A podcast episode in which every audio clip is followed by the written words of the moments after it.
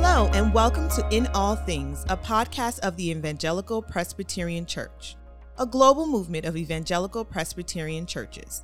Thank you for joining us. I'm Rachel Joseph. Your host for In All Things is Dean Weaver, stated clerk of the EPC.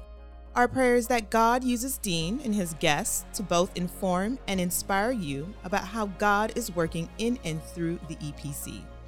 The motto of our family of churches is In Essentials, Unity, in non essentials, liberty, in all things, charity.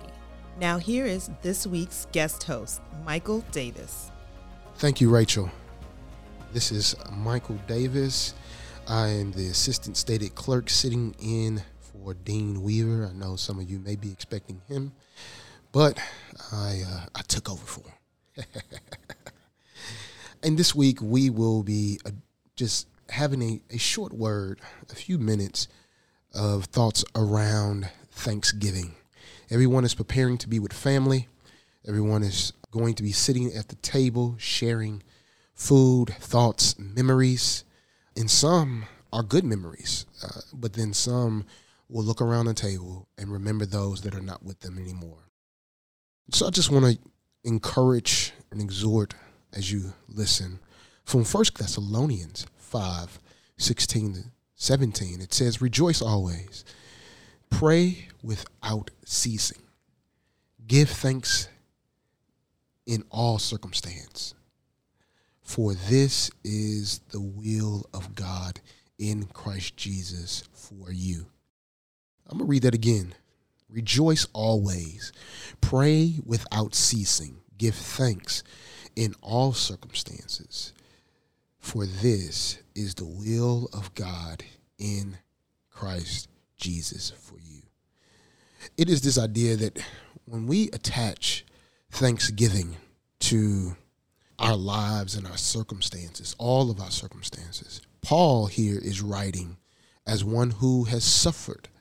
Uh, a lot of his circumstances have been at the hands of those who are his opposers, being in prison, and so it is particularly interesting that he says, rejoice always. When you think about that, it can seem as if it is dismissing moments of grief, it's dismissing the human element that all of us have to feel when it is moments where we're not incredibly grateful. But I don't think Paul is trying to dismiss that. I think what he is doing to his readers is trying to reorient their hearts and their minds that the, it may not be fixed on the primary issue, but fixed on Jesus, who is the author, the finisher, and the perfecter of our faith. And so when you think about rejoicing always, it is moments in where you may want to give up. You Thanksgiving weekend is not exciting for you. Ministry has been incredibly difficult you are probably trying to recover from the last couple years. You may be in a great space, but the fact that you can rejoice means that you also simultaneously are giving thanks. So that's one. Rejoice always. And then give thanks. Why? Because of God's grace. Uh, what we if we delve deeper into what Paul is addressing and the reason why we give thanksgiving is because of the grace and the mercy we experience from God. This has been a a mode in which they offered thanksgiving in ways that they sacrificed things. That is, the people of Israel up until this day. But the sacrifice of praise is something we do even in circumstances where it causes us to reflect on those things that we're not incredibly grateful for. So, how do we give thanks? We give thanks by one, remembering the grace of God, two, remembering the goodness of God.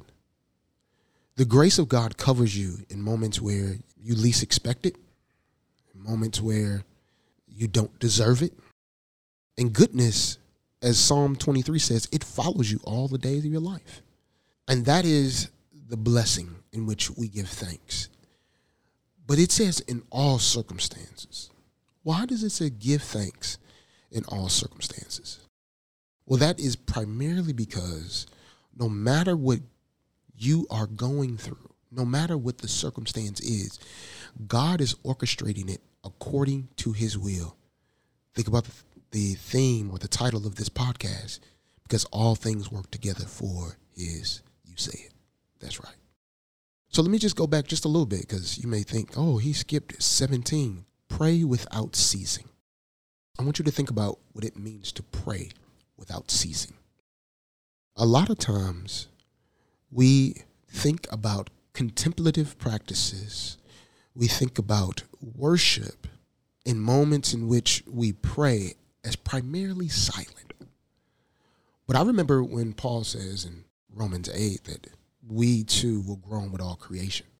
What it says then is that the idea of groaning, the idea of wailing, the idea of in your prayer being loud and being animated. That's it. Being loud, wailing before God and being animated. Because sometimes when circumstances are difficult, we think we have to calm ourselves down. But I'll tell you from a personal story, every time around October to Christmas, October 21st, 2009, my mother passed away unexpectedly. When I walked into the hospital room after the chaplain had spoke to us, I wailed before God. No words could explain the pain. Nothing could I couldn't even articulate anything. And the reality is, in all of my wailing and groaning in that moment, as my pastor held me in his arms, was a sign that I was praying and crying out to God. Because he was my only help in the moment. He was the only person that I could run to. And I could tell you right before that, I, I was praying that God will heal her and bring her back. But if I think about all circumstances for God's will, that moment sits with me. And that's where I have to continue to pray without ceasing, no matter no matter the circumstance, no matter how difficult it is, because the one who is God over all creation will never change. He will always be the same as he was yesterday, today, and forevermore. He is a God that will always care for us in moments where we don't enjoy being cared for because we have been so hurt. And He's a God that reminds us that to rejoice is giving thanks, to trust in God's grace is to give thanks, to know that His goodness follows you all the days of your life is to give thanks, and to know that His will is being worked out in every circumstance is to give thanks. And as Paul is writing to these people, his purpose is to remind them throughout this time that yes, circumstances will be difficult, but don't stop rejoicing. Don't stop relying on his grace. Keep trusting in his goodness and know that his will is for all of humanity to know his glory and for you who trust in him to know that he will never leave you nor forsake you. Take a moment to wail before God, to groan before God now. Take a moment to cry out to Him in that practice. But then also, as you are sitting with family, as you are around others, take that moment to rejoice. Give God thanks. Praise His name. Lift Him up and allow that time to be a proclamation of the love of Jesus Christ that He has for us.